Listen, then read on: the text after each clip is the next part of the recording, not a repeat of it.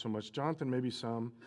And, uh, and so um, just using me and, you know, Emily, she's like seven.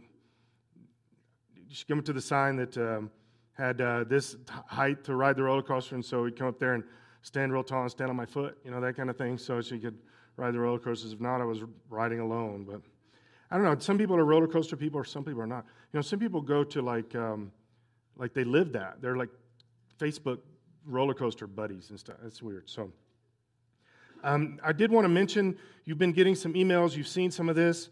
Uh, the so we've been talking about we're going to be uh, suspending the Wednesday night for the the kids ministries for a few weeks, and in my head right now I don't have the uh, dates, but you see it in the emails, and you'll you'll see it on the screens and some things like that.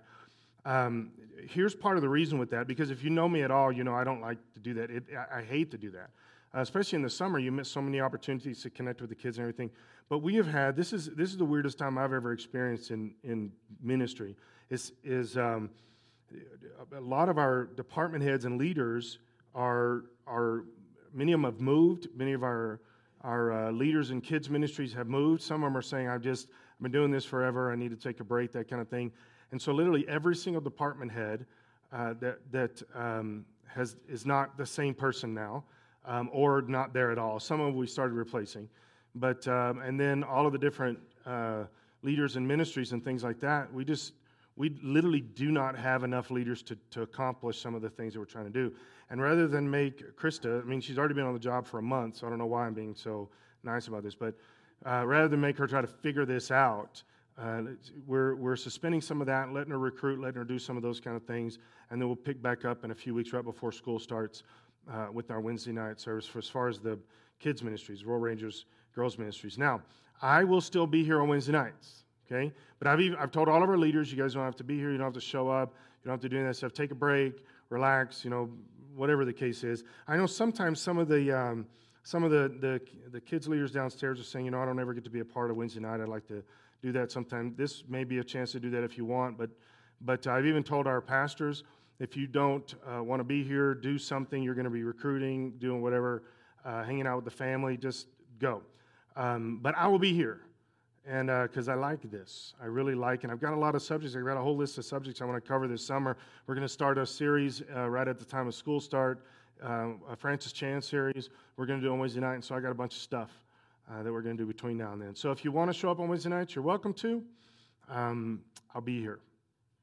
May just be me. Although I've had uh, Tim Ligon, our missionary, said he would be here with me. So Tim and I will be here together. Uh, this is this is a crazy season. I've never I've never had it in where like every department head is gone, s- stepped away or gone or done moving or something at the exact same time. I've never seen this like this, uh, especially in a church our size. So I don't know. It's it's, it's just a strange strange place to be. So looking at some of these um, subjects I've been talking about again, this is not really a series. It's kind of a sort of a series. It's they're themed in my head. They're themed together, but they're really just things about Christian walk and, and basic disciple, um, being a disciple and basic maturation and things like that. But kind of the series, if you want to say it that way, is is this mentality of being all in. I talked about this some last fall, and what does this mean? And I think, again, I think we're we're um, I think that this is a time frame that the church, specifically right now in America, the, the church has to really process this. What what is the what is the future of the church? Are we really all in with Jesus, or are we, are we going a different direction? Are we doing something else? And we can see at different times in history where the church has uh, gone different directions. And so I think this is a pivotal place in the church's existence. And I, and I think it's important for us as Church of Briargate, w- where are we? Who are we? What are we doing? We, I talked about starting at the beginning of the year that our vision for this year is pursuing God, and in specific areas, but really pursuing God. What does that mean to pursue God? God, I need you. I need I need the things about you to be in charge of my life, and and uh, and the direction and the foundation, all this other kind of stuff. And so three basic things in pursuing God that uh, th- this was a series at the first of the year, but just to remind you that we're pursuing the presence of God, we're pursuing the will of God, and we're pursuing the power of God, and that is in all things of our life. That we're pursuing the, the presence of God in our in our family, marriages, in our workplace. We're pursuing the power of God in, in our relationships, in our in our physical bodies, all these kind of things. Pursuing God, really, really intentionally, actively going after God. I showed this video Um, this the, uh, last week, I showed three different videos last week. I want to show just one of these this week. And uh, just as a recap, I won't go into all of who Jordan Peterson is again. I introduced him last week. I, I really like the guy. But just remember while we're watching the videos, he's an atheist. He does not believe in God. I had a couple different people uh, after last week say, so why are you showing a video uh, of an atheist? Is, do you, does that mean you agree with everything he says? Well, if he's an atheist, I don't agree with everything he says because he doesn't believe in God. I believe in God, so we disagree on some things. I really like him, though, and I like a lot of what he has to say. But but the, the reason I'm showing this is not because of all the things that I watch that I like about him. This is one that's just very revealing and very convicting, that I think the world sometimes understands uh, what, what, a, what a true God mentality and God walk is in ways that sometimes the longer run the church, the easier it is to kind of water it down and let it be something that it is not. Let it be a very um, limited of what it could be kind of thing. And so, again, Jordan Peterson uh, talking to us about what does it mean to believe in God. And the title of this is, um, Who Dares Say They Believe in God? Go ahead. Say, I believe in God. It's like, okay, well, that's hypothetically pretty impressive, I would say. It's like you believe that there's a divine power that oversees everything, that is fundamentally ethical, that's watching everything you do, and um, and you believe that. And so what effect does that have on your behavior if, if you believe it? Does that mean that you're, well, are you full, are you all in on your beliefs? Are you sacrificing everything to this transcendent entity that you proclaim belief in? Have you cleansed yourself of all your sin, let's say? Are you making all the sacrifices that you need to make? Like, have you taken the mote out of your eye? No? Or, or, or, or, or are you in the same situation, let's say, that the Catholic Church seems to be in right now? Now, I mentioned uh, last week, I won't go down the road, he talks about the Catholic Church and the pedophilia and stuff in the Catholic Church.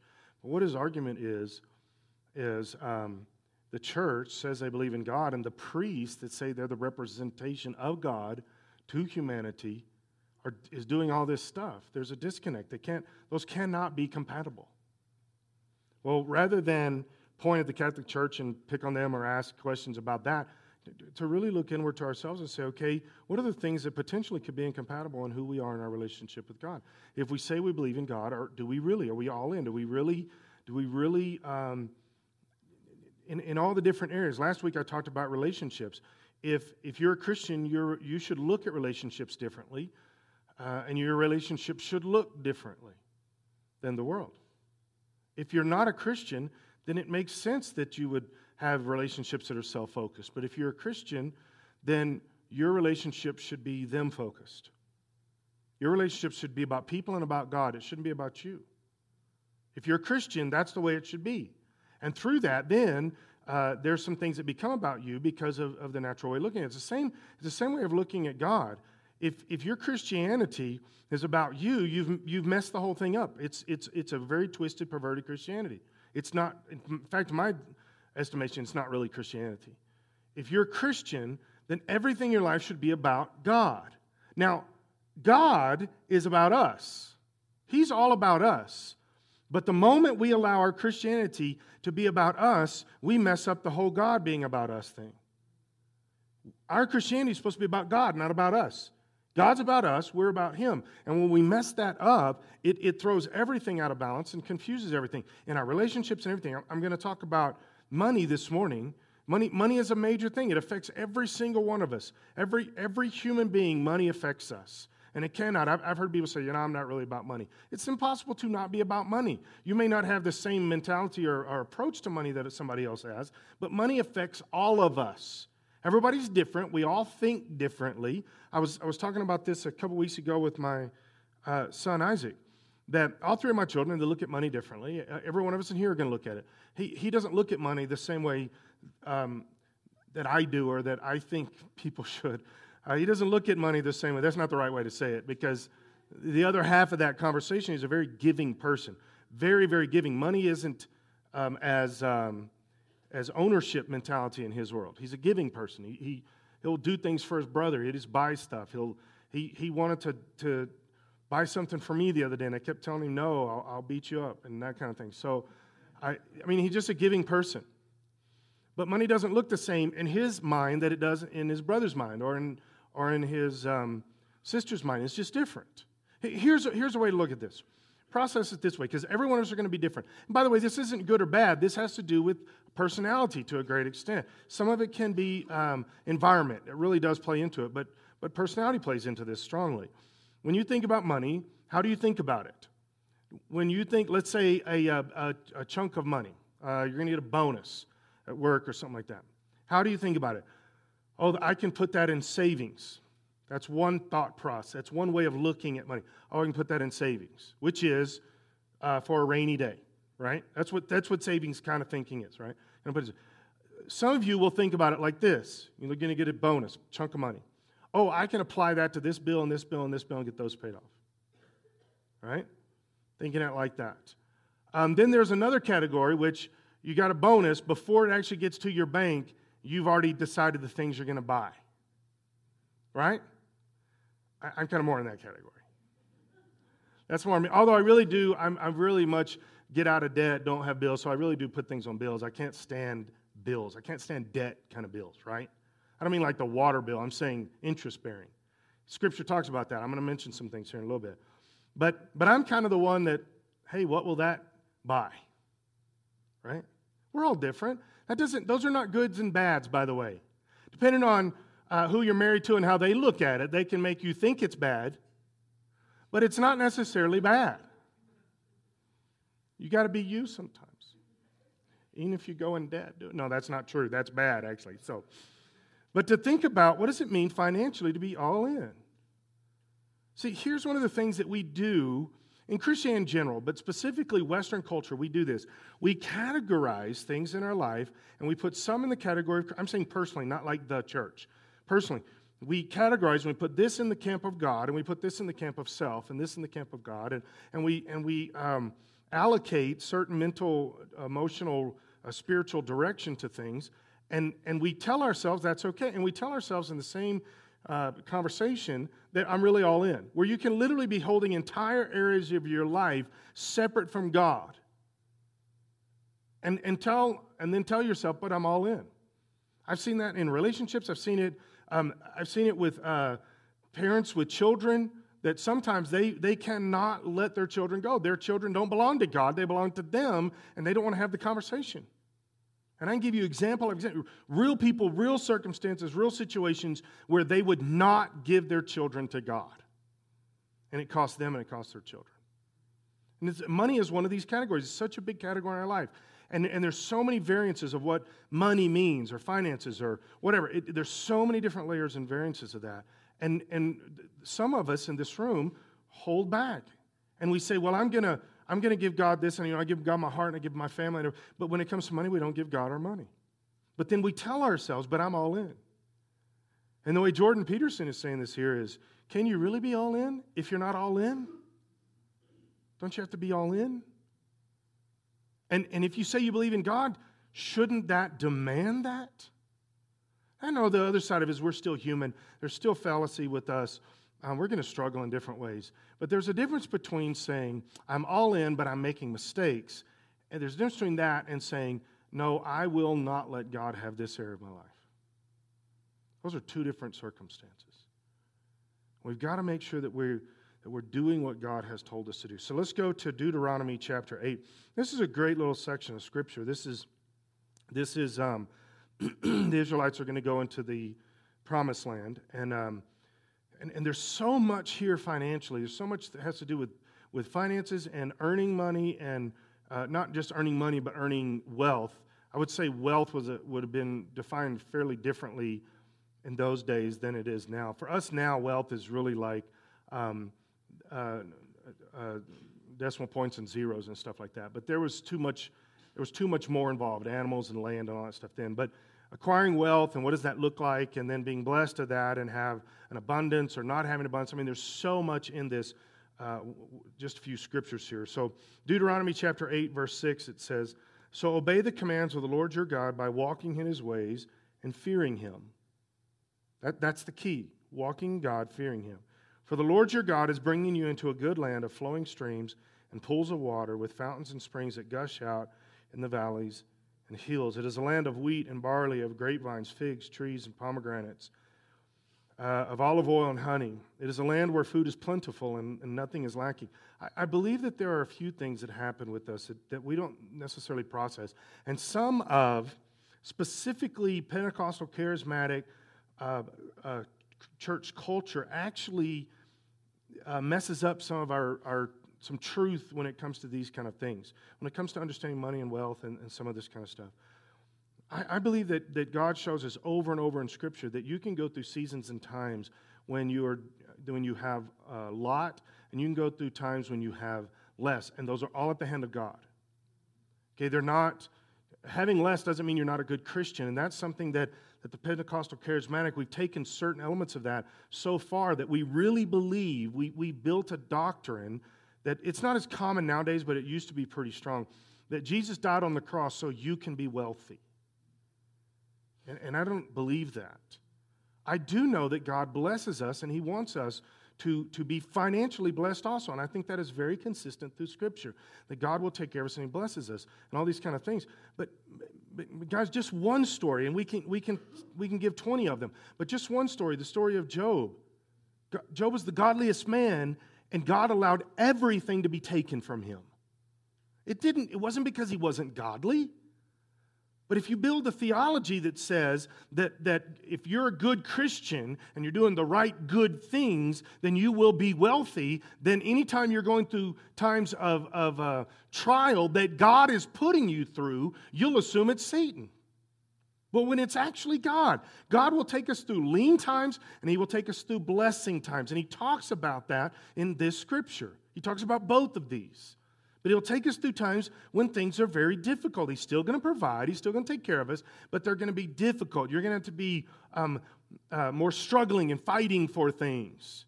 Then you've got times that are times of blessing, and, and God wants to be the God over both of those.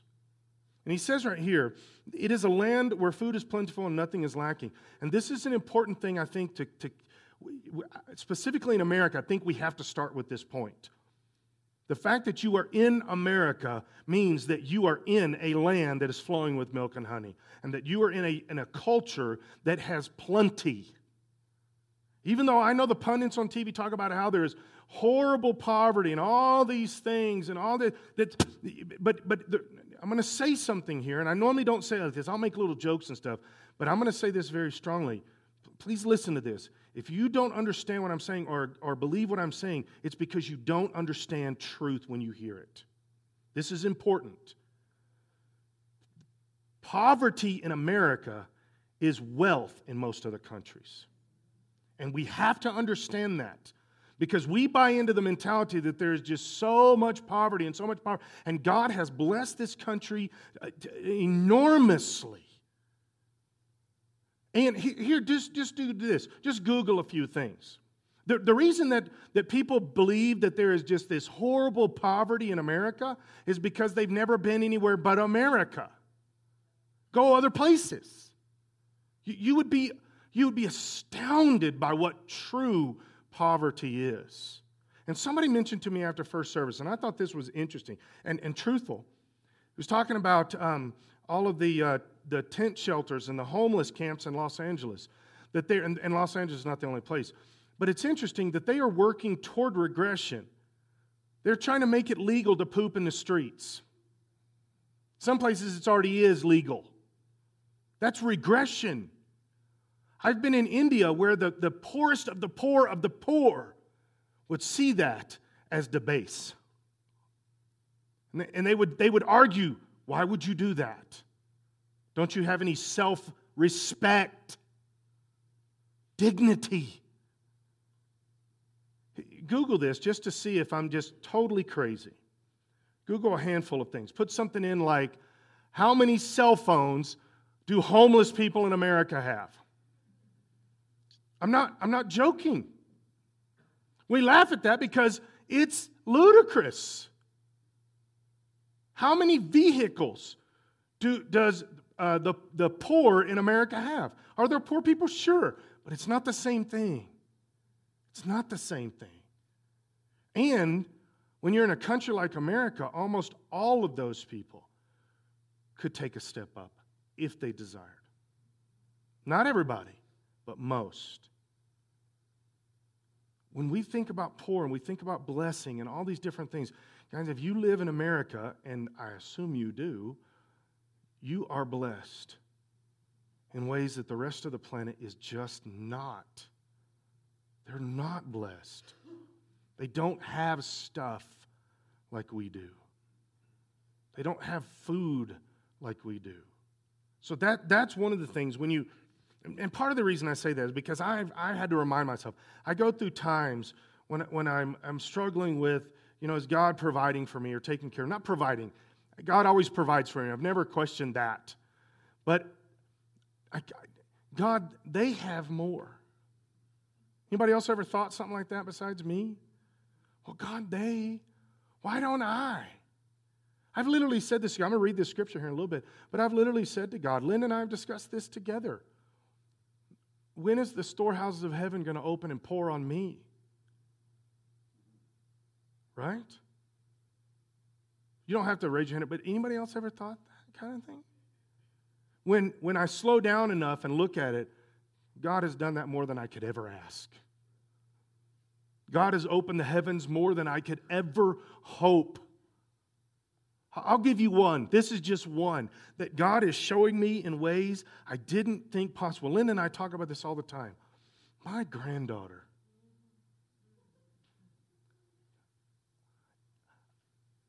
I don't know what to say.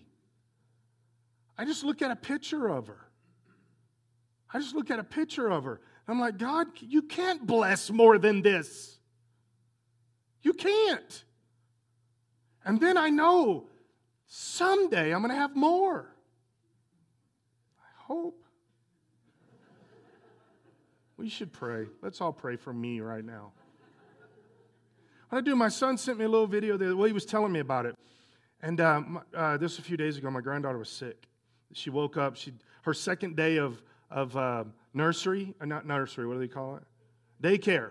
She started daycare because my daughter-in-law got a job there, and they they now she gets to go to there to daycare and all this, whatever. So, and uh, they want to mistreat their daughter, whatever. But either way, so uh, they second day she gets sick.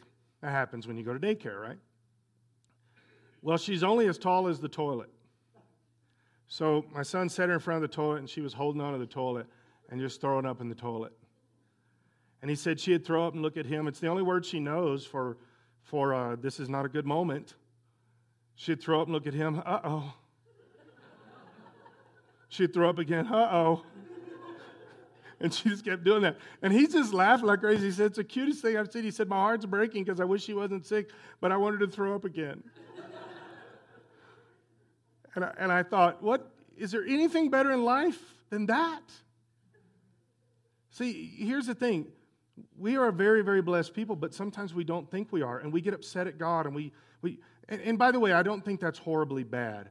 You've heard me talk about this. If, as a Christian, I think it's important that you learn to talk to God when you're not happy with God. We weren't allowed to do that, at least from my perspective. We weren't allowed to do that when I was growing up. You didn't say anything to God like, Um, why or whatever, although it's all through Scripture. It's every David. David complained to God more than anybody about other people. If you're, if you're mad at God, tell God. He's the best one to tell. Here's another thing. If you don't believe in God, if you're really struggling with his, uh, whether he's real or not, tell him. I'm tricking you there. You may not know it, but, uh, but I'm tricking you with that one. Talk to God. Talk to God about this stuff. But understand, when you're when you're looking at finances, when you're looking at your existence, you're looking at life, you may not be able to have something that somebody else has, but I can promise you, you are already, already, hands down, every one of us in here, you're already blessed. You're already blessed because you live in a land flowing with milk and honey. And that's, that's a lot of things. That's opportunity. It's a lot of things. It says, it is a land where food is plentiful and nothing is lacking. It is a land where iron is as common as stone and copper is abundant in the hills. When you have eaten your fill, be sure to praise the Lord your God for the good land he has given you. I've, I've often wondered about this particular sentence, what it means to thank God and be thankful. We we have a little joke in our family when it comes to uh, prayer time for praying for meals. How many pray for a meal? Pray before your meal. Um, did you know that's not necessarily a rule God made? Did you know that? I mean, there's some things that you could say, ah, it's kind of what, but it doesn't actually say in the Bible, pray before you eat. In fact, let me read this again. When you have eaten, praise the Lord. So according to this sentence, when should you pray? After you eat. That way you know whether you enjoyed it. You know how to thank God. Right? And, and it, I, the first couple years we were married, it doesn't exist now. Linda's an amazing cook. The first couple years we were married, praying for the meal was a, was a true petition before God. Right? Lord, you know where we're about to go here, and it's probably not, it's probably not, you know, that kind of, I'm just kidding, honey. I'm just funning with you. It's true. Shall I tell the story of the smoke? And the... Okay, so I'm preaching now. All right, so it's my time up here. But it's it's it's amazing how we look at little things like this. We have a, a joke in our house when we pray. We always wait for Linda to pray because she gives in. She'll say, okay, let's pray, or I'll say, let's pray for the meal. We'd always wait because we know Linda's not patient. She'll pray. All right, I feel like I'm telling you more than I should. So when you have eaten your fill, be sure to praise the Lord your God for the good land he has given you. Look at all the different things, the provision stuff he's talking about. But this is the time to be careful. Wow.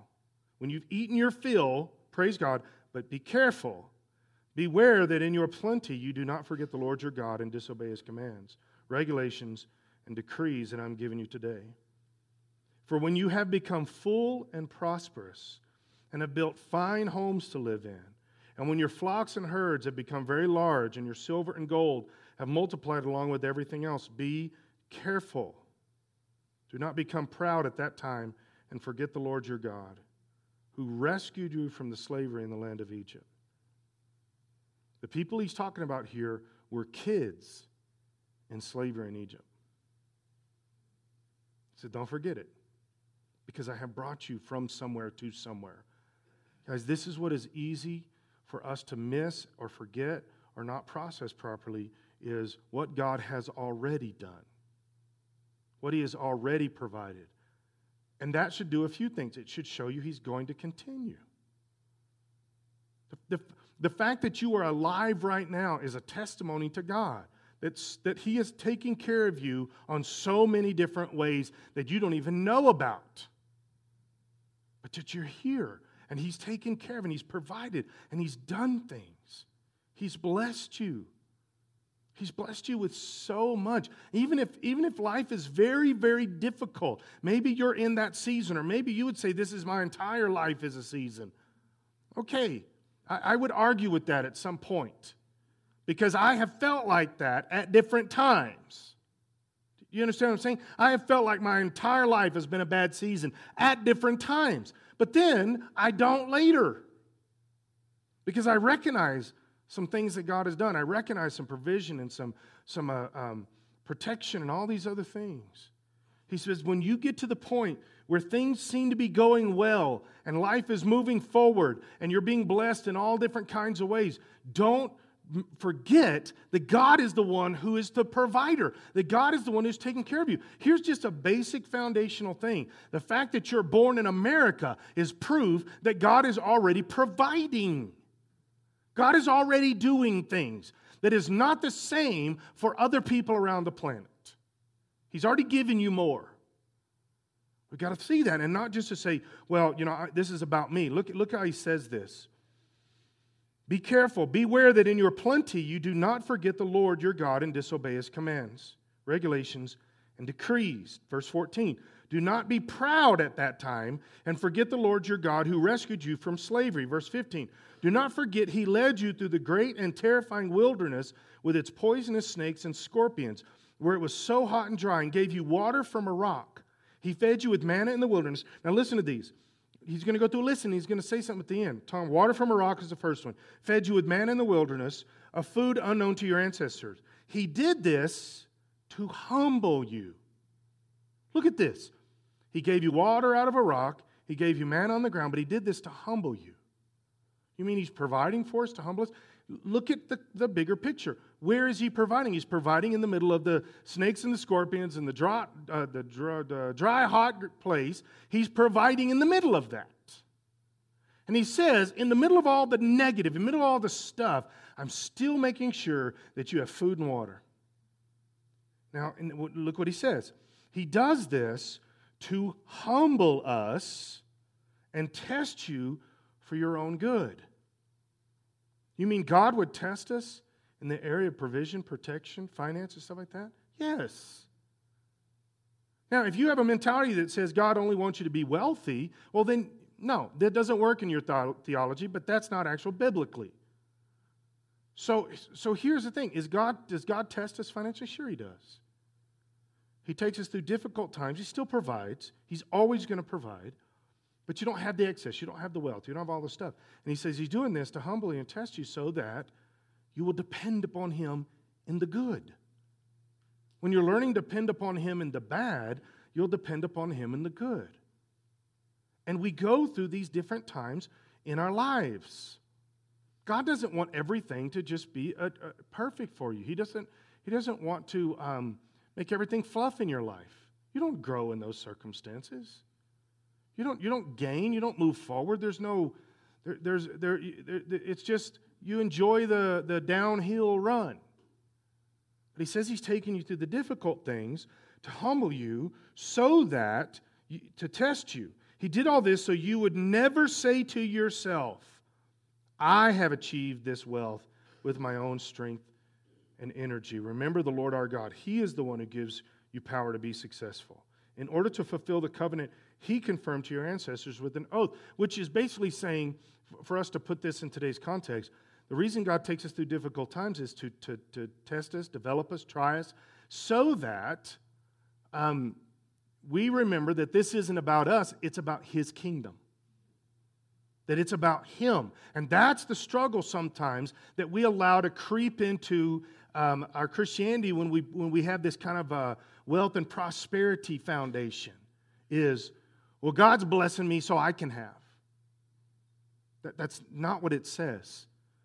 He's blessing you so that you can reveal God, so that God can get the glory, so that this is about his covenant, his direction. Even the New Testament where it says, I, I, I want you to, to um, um, blessed, to, to, be, uh, to be blessed and prosper even as your soul prospers. The focus there is not the prosper, it's your soul. It's, the, it's your spiritual walk. So you say, okay, well, does, does that mean I, I'm supposed to be poor? No, it, it's not a, this is not a, a wealthy or poor subject. This is about a heart after God subject. Sometimes you'll have times of blessing. Sometimes you won't. That is not dependent upon your relationship with God. Your relationship with God is what that is, and those things are just outflows that God is doing at different times. Now, do I think that God wants to bless his people? Sure he does. And sometimes he gives us things just because he loves us and doesn't have any other purpose to it. He just loves us and he says, hey, you know, have this or do this or whatever. But, but at the end of the day, if we're not careful, we begin to say, oh, my spiritual walk is good. Look how God is blessing me. And God says, that's not it. The blessing is because he chooses. Your spiritual walk is your direction. And then God does some cool things along the way. He blesses. He does stuff. But he says, I don't want you to, to, to get to the point where you say, I have achieved this wealth with my own strength and energy. Remember the Lord our God. He is the one who gives you power to be successful. He is the one who gives you power to be successful. He gives you life. He gives you opportunity. He gives you the breath to breathe to do this kind of stuff. I've had this conversation with many different people in many different ways over the years. Well, yeah, I mean, I worked for that. I'm, I'm, I'm intelligent. I worked hard. Okay, but where did you get intelligence? Well, I, you know, I... I can put my two hands to the work and, and I can work hard. Okay, but there are some people that don't have two hands. There's some people that can't get out of a wheelchair and do the job you do. To, to process this, we take so many things for granted. Instead of saying, but God, it's you. It's you. It's you that does this stuff. I'm just serving you. And as we serve God, he does things. He blesses, but he says, remember, it's him. But I assure you of this, if you ever forget the Lord your God and follow other gods, worshiping and bowing down to them, you will certainly be destroyed. Just as the Lord has destroyed other nations in your path, you also will be destroyed if you refuse to obey the Lord your God. And that, those two sentences right there go so against American Christianity. God would never do something like that. God's biggest priority for you is serving Him. That's it. His priority for you is serving Him. Everything else is, is, is after the fact. Everything else is details. Everything else is secondary. His primary for every one of us is that we bow before a holy God and give Him our existence. The, the primary focus in all of this is the heart of God, that we follow Him. Finances is secondary in all of this. Finances is secondary through the whole thing. He'll talk about, I'm blessing you, I'm taking care of you, I'm going to provide. You got wealth, you got these, but remember me. I'm the reason, I'm the focus. Okay, you can you can do this, you can you can gain this wealth, but remember, it's not you, it's me. All of these things, it's about God, it's about God, it's about God. Your finances, it's about God. And this is one of the things that, that a certain percentage of us in any setting, in this setting right here in this room, a certain percentage of us will struggle in, in committing to God financially. Now, the best that I can say this, now partly because this is an arena that I, I, I've never really struggled with. I, I struggle in other areas, but this is just one from a, from a young kid. I, I get to give to God. I've never, it's never bothered me in my heart. I don't struggle with it. I, part of the reason is because I think Lynn and I have gone through some major times where we just literally had nothing, and I was pastor of a church, things like that, and uh, and you just you just have to rely on God. You say, well, you could go do something else. I could, but that's not where God called me to, and so I'm stuck. I have to rely on God. I have to. I have to, and so I have no another choice. I can complain about it. I can get upset. I can do something, but I have to rely on God. And I think that just so ingrained, I just, I've never struggled with this, but, I, but here's what, I've had many conversations with people that do struggle with this. But, but let me say this as, as plain as I can. As long as you struggle with this, you're going to struggle in this. As long as you struggle with God being in charge of your finances, you're going to struggle financially. And that doesn't always mean you're going to be poor, by the way. It means the things of areas of your life that you're struggling in are dealing with finances. The, the, the concept of finances. Let me give you an example that's kind of on the reverse side, but this is, this is what I believe is directly related. When you've got somebody that's just a crazy, crazy workaholic, workaholic, and they end up losing their family over the deal. They weren't just workaholics just because of the job. There's, there's things that drive people, and, you, and you're driven, driven, driven, driven for money. You can lose some of the things that are way more important to you than money because you haven't trusted God. You haven't put that in God's hands and said, God, my work is not my God. You are. And sometimes that means backing off at things that you're doing for work. Now, I would say for most of us, and specifically the younger generation, please don't back off from work. But you understand what I'm saying. I'm chasing that, and I lose my family in the process. When do we just say, okay, God, I, I'm going to take a step back because I trust you. I tr- my four oh one k, I trust you. Well, the, the bills need to be, I trust you. Instead of losing things, losing the most important stuff because we're chasing the things that we think are most important. And God says, I'll tear this whole thing down. You build whatever kingdom you want, I can tear it down. You can build whatever life you want, I can tear it down. You can build any kind of mentalities, I can tear it down. Because at the end of the day, God desires you to serve Him more than anything else. And tearing down things of our limited human existence is nothing for God, because His goal is that we serve Him completely. That's, that's very difficult in our context. Well, God would do that stuff. He just said it. He said, I've done it with others, and I'll do it with you if you don't get your mind and your heart and your spirit all in with me. Guys, this includes finances. Broke this into a few categories. These all come out of the major block that I just read, but I'm going to add some different scriptures and, and break it down for us. The first one is that God gives us the ability to create wealth. That comes from God. Now, I'm a, I'm a hardcore capitalist, okay? I believe strongly in a capitalist system. I think all the other stuff is just goofy. In fact, I think most of it is, is, is Satan manipulated. communism, socialism, all that stuff. People say, well, uh, capitalism breeds uh, greed. Everything breeds greed. Human beings breed greed, right? Capitalism is the only system that we have on the planet that's ever existed, financial commerce type of system, that potentially allows non-greed to be there. What do I mean by that? Go to any system on the planet that's ever existed. Anytime there's a capitalist system, people give more to religious groups. They give more to the to homeless and all kinds of things. Why? Because when you're working for your own money, you get to decide what you want to do with it. And when you, when you make money and you get to decide, you'll help those along the way. Human nature does that sometimes. It's, it's amazing. Socialism doesn't exist. Communism doesn't exist. People don't give in those systems. Right? Now, why am I saying all that? I'm a hardcore capitalist. I believe in capitalism. I believe that America is amazing. You can make money. You can do things. You can do things in America you can't do in other countries. It's amazing. It's amazing. But at the end of the day, I don't think God's a capitalist. I think God designed systems, and He lets us figure out how to chase after Him in those systems. I mean, I think He gives us the freedom to create the context of the system. He created commerce. He gets a, he gives us the ability to decide capitalism. Okay? Now look at this. This is an interesting sentence. God gives us the ability to create wealth. You can't do that by yourself. It's a God-given thing. Proverbs twenty-two two. The rich and poor have this in common. The Lord made them both. Now, this is an interesting sentence. Because right in this building right now, some of you have gone one direction with this sentence and some of you have gone another direction with this sentence. Okay? Here's the two options. Think about which one you thought about. Does this mean that God creates people, all people, some of them are rich and some of them are poor? That's one way to look at this scripture. Another way to look at this scripture is God creates poor people and He creates rich people.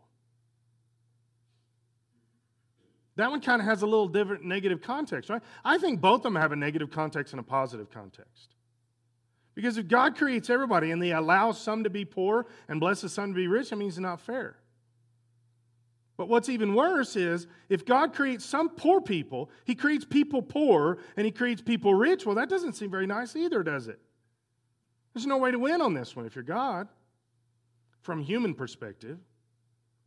And you say, which one is the real way? Um, grammatically, it's the first one. But practically, scripturally, it's both. You mean God creates poor people? Of course He does. How can He not? I, babies are born in India. That means He creates some people poor. Right? Are you following my train of thought? You say, yeah, but potential. I'm not saying potential. I'm saying when they're born, what are they? Poor. I've been there. I've seen it where they don't have anything. Do you realize that people in, in, in India, and, and there's other places around the world exactly the same, but people in India, there will be some people that will never have a house their entire life. They will never have a house. They will never have um, access to uh, clean water. There are people in India that will never have something like a cell phone or have more than one pair of shoes. This is just a normal thing. And there are many people in India that don't even have one pair of shoes. Well, if we believe that God creates all humans and He breathes His life into them, that means when He breathes His life into babies being born in India, that He's creating poor people. Now, here's where we have to be with this. God is just and fair at all places, all around the world, in all time frames and everything. It is our wealthy, pampered American thinking that has a struggle with God actually creating poor people. Because we've had it so good so long. I was thinking about this this week. I saw, I saw one of our senators, our liberal senators, went to this uh, place where kids are going without food or something like that, and they were they were. Um, it had to do with immigrants and things. And these, they walk in. The senator walks in with like thirty people. And uh, twenty-five cameras and all this stuff. And there's like forty kids in this little uh, center there. And, and this senator spent an hour and a half talking about how these kids don't even have a sandwich to eat today. They don't have any food, and they don't have anything else. And then they all packed up and left. And I'm thinking to myself, you can't buy a sandwich? Why don't you, all the people there, cameramen included, buy a sandwich? Instead of just make a big political thing. Buy a stinking sandwich.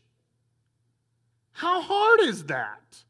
But we would rather have politics than really care about people. It's, it's, it's a joke.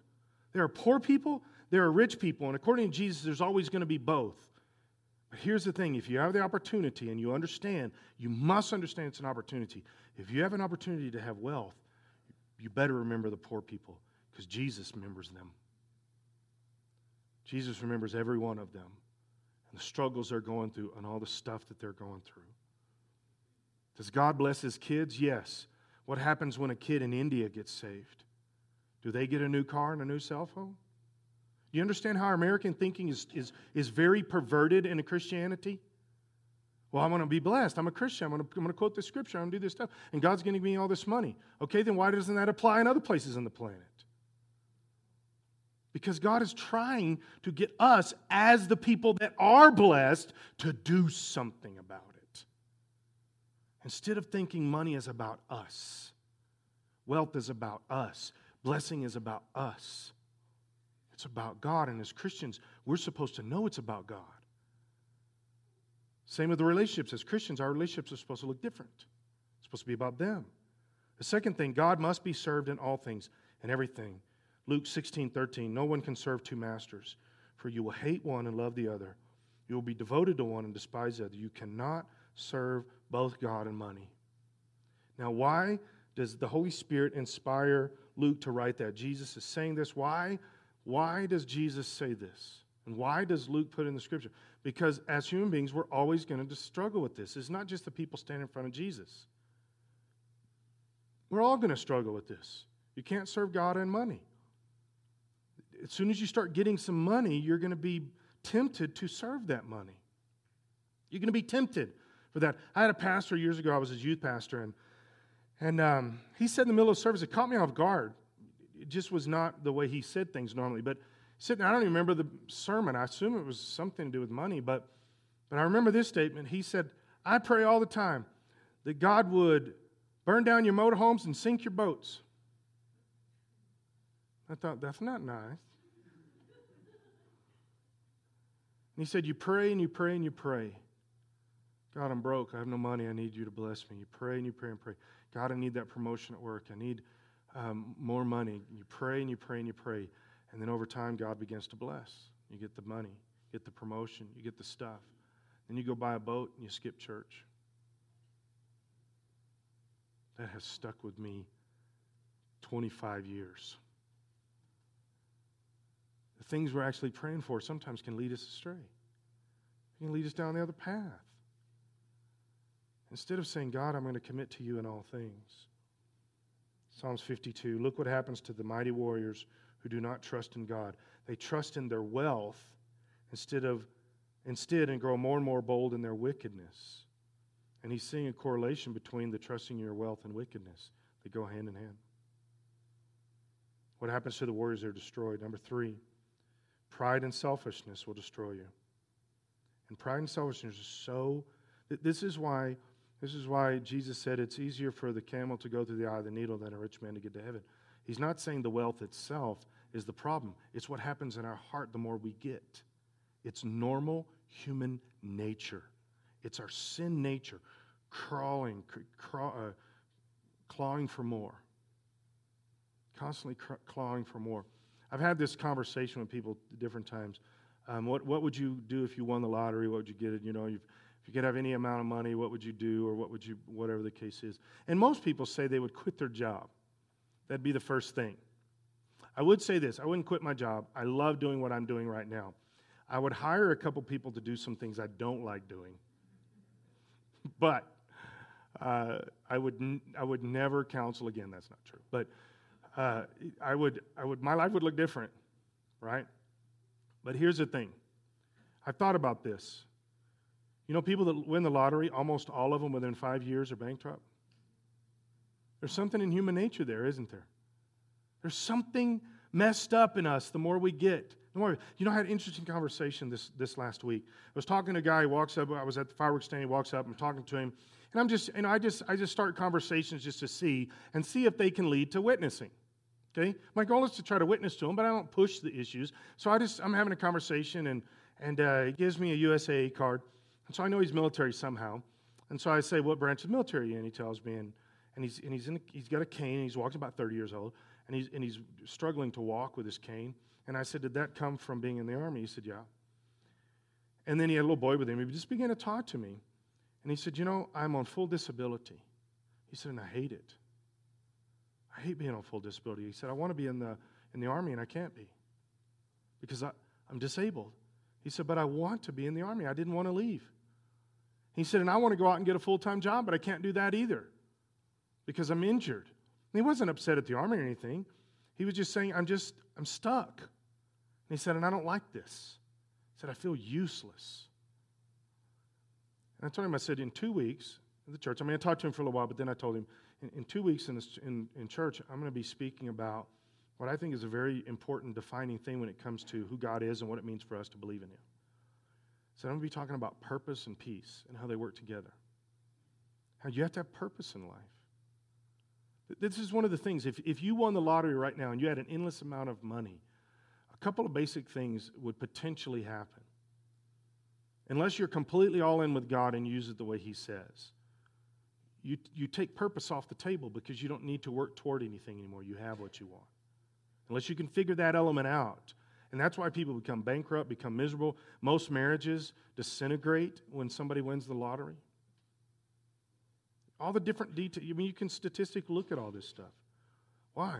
Because we're taking some very foundational things of how God has designed us off the table. Purpose. Direction. Um, really uh, seeing God as the head of everything and giving to others. Really thinking about that. Working to give. Not just having an excess money. You know, not like, not like Congress, who doesn't mind giving all kinds of money that they don't have to people. That's not what I mean. I mean you working for the money and giving it to somebody. There's something about that. Giving it to a missionary, doing something. He says in First Timothy chapter six, verse six, yet true godliness and contentment is itself great wealth. After all, we brought nothing with us when we came into the world. We can't take anything with us when we leave it. You know, we know we know that. You know, I was naked when I was born. I'll be naked when I dead. I don't know, because I've never seen anybody in a coffin. But either way, so I, I understand the mentality, but here's something. We don't live like that, do we?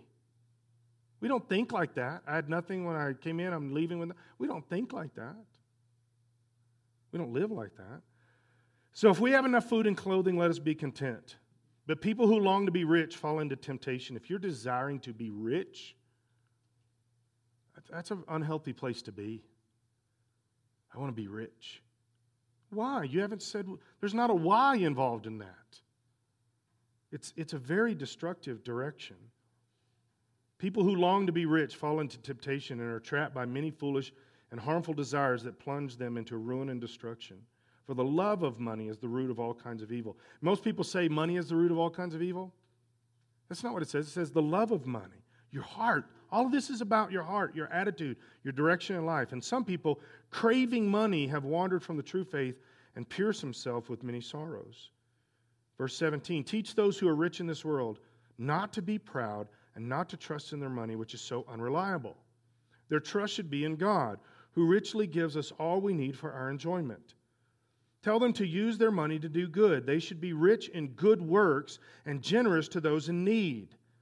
Always being ready to share with others. That's when, when the Lord is talking about blessings and wealth and stuff, that's primarily what He's talking about. Relationships, connection, helping people, thinking. He's not talking about money.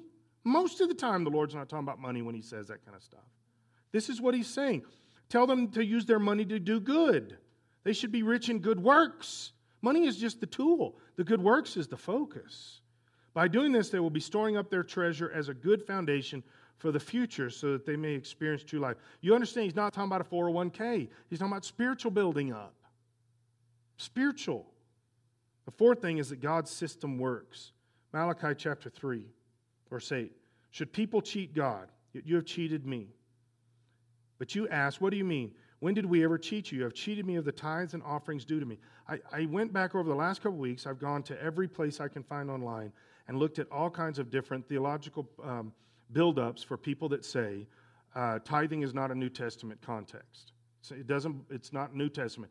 Tithing only is Old Testament, and we've moved on. And I went to all of them again because I hear this over and over. And, and guys, it's not true. Tithing is a is a universal God system. It's not a temporary thing. And God didn't do away with it from the Old Testament to the New Testament. People say, well, it was part of the Mosaic covenant. It was part of the Abrahamic covenant. Except Adam and Eve started this. And then God established it later through the, the Levitical priesthood. But Adam and Eve were the first ones to do it. And then Jesus himself says, yes, and he praises the Pharisees. He says, you're doing good with the tithe. You're even tithing on garlic and cumin. He said, but you're missing the heartbeat. He said, so you should tithe. He didn't take it off the table. But he said, just like he does everything else in the New Testament, he raised the bar. Same thing he did with um, adultery. He said, adultery in the Old Testament, you sleep with a woman, it's adultery. It's not your wife, right? It's adultery. Um, but when you look at this woman later in the New Testament, after grace, after the cross, if you look at this woman with lust, that's adultery. So same subject, didn't take it off the table. He just raised the bar. It's now a condition of the heart. He does the same thing with tithing. Jesus said, you should tithe, but now I'm going to be looking at your heart. So I guess in the Old Testament, you could tithe and really be upset about it. But in the New Testament, you can't. I mean, that's that's what he's saying. So when people say tithing isn't new, is not New Testament, guys, they're wrong. They're wrong. They're wrong. And they're taking a, a, a, a, a they're taking something to their own humanistic hands, and it's going to hurt them. They're wrong about this. Tithing is New Testament. Plus, God says, are you, you, are you cheating me? Yeah, when you don't tithe. Do we not cheat him after the cross? Is that not possible anymore? Okay.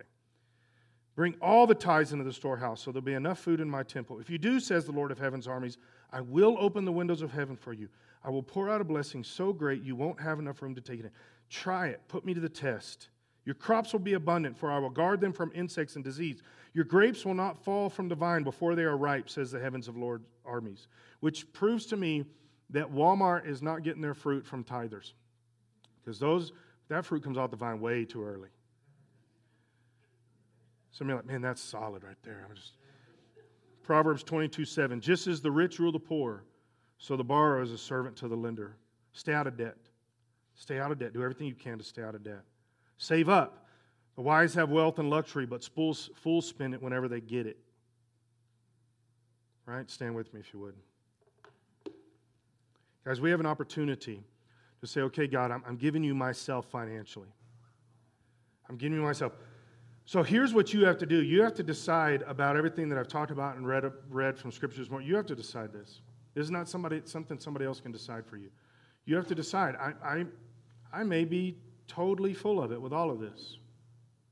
But at the end of the day, when you stand before God, he's going to say, were you all in with me? You can't be all in with just some things. If you're struggling with finances in here, just talk to God about this. I don't mean struggling financially. I'm saying struggling with giving finances to God. And this isn't an offering thing. This is an attitude. Giving to God is an attitude. It's not a tangible. It plays out tangible. If you're struggling in this arena, talk to God about it. Tell him, God, I'm I'm struggling. Show me something. Do something in my heart. Whatever, God, whatever you want to do. You'd be amazed at what God can begin to do. If you just let go and trust God, trust him financially, you'll be amazed at what he can do with you financially. Let's pray. God, we, we commit this to you. We commit our our, our hearts and our minds in arena specifically of finances. God, we commit this to you. Lord, I want to be about you financially. I want, I want to be about me. God, being about me gets me in so much trouble. God, I make bad decisions when it's about me. Lord, you know my heart. You know I don't struggle in giving to you or any. I don't question it. I don't think twice about it. I don't think, what could I do with that money? But God, I, you do know that I do struggle sometimes trusting you. At the end of the day, I've done all my part, but then God, I question sometimes whether you have done or are doing your part. So God, I ask you to break the stronghold of that in my life. Lord, I want to trust you. Just want to trust you. God, I pray for every one of us in here, wherever they are with this, whether it's trust or whether they they allow um, selfishness to get in there, maybe greed. I mean, we, we have all this stuff. God, I ask you to, to break the strongholds all across this room. Break the strongholds. The things that Satan whispers in our ear, things that Satan tries to convince us of. Lord, help us to realize that if we abandon ourselves to you, you will take care of us and provide. You will provide for our families. God, you will bless us. We'll go through difficult times and good times, but God, you will always take care of us, and God, you will bless us. And I believe you'll even bless us financially. So help us to get it. Help us to own it. In the name of Jesus. In Jesus' name. Lord, I speak your word over every one of us. Your word over us. That you want to take care of us, that you want to do things. But God, we got to be all in. In Jesus' name. In Jesus' name. I, I'm, I'm praying this week that um, you'll have some aha moments, wherever you are. We're all, we're all dealing with this. We're just in different places. But that you'll have some aha moments. I don't even know what that means. Except that somewhere along the week, you, you'll have this moment where you go, oh. And then whatever area you're struggling with, yeah, God did provide, or I can trust God, or wait, I can do this, or God is the one that provide, gives me the ability to make money, or what. That you'll have an aha moment sometime this week, maybe a few of them, where you just pause a little bit and go, okay, thank you for that, God. This is, I'm going to move on, I'm going to move into that direction. Okay? So I'm going to be praying for you. Do the same for yourself. Do the same for others. However that looks in your life. But so before noon tomorrow, God's going to give you the opportunity to let somebody know Jesus loves them. Do the best you can. Tell somebody about Jesus. God will honor it in your life. It's a guarantee. So shake somebody's hand. Hug their neck if you're so inclined. And we will see you Wednesday night. Have a great rest of your afternoon.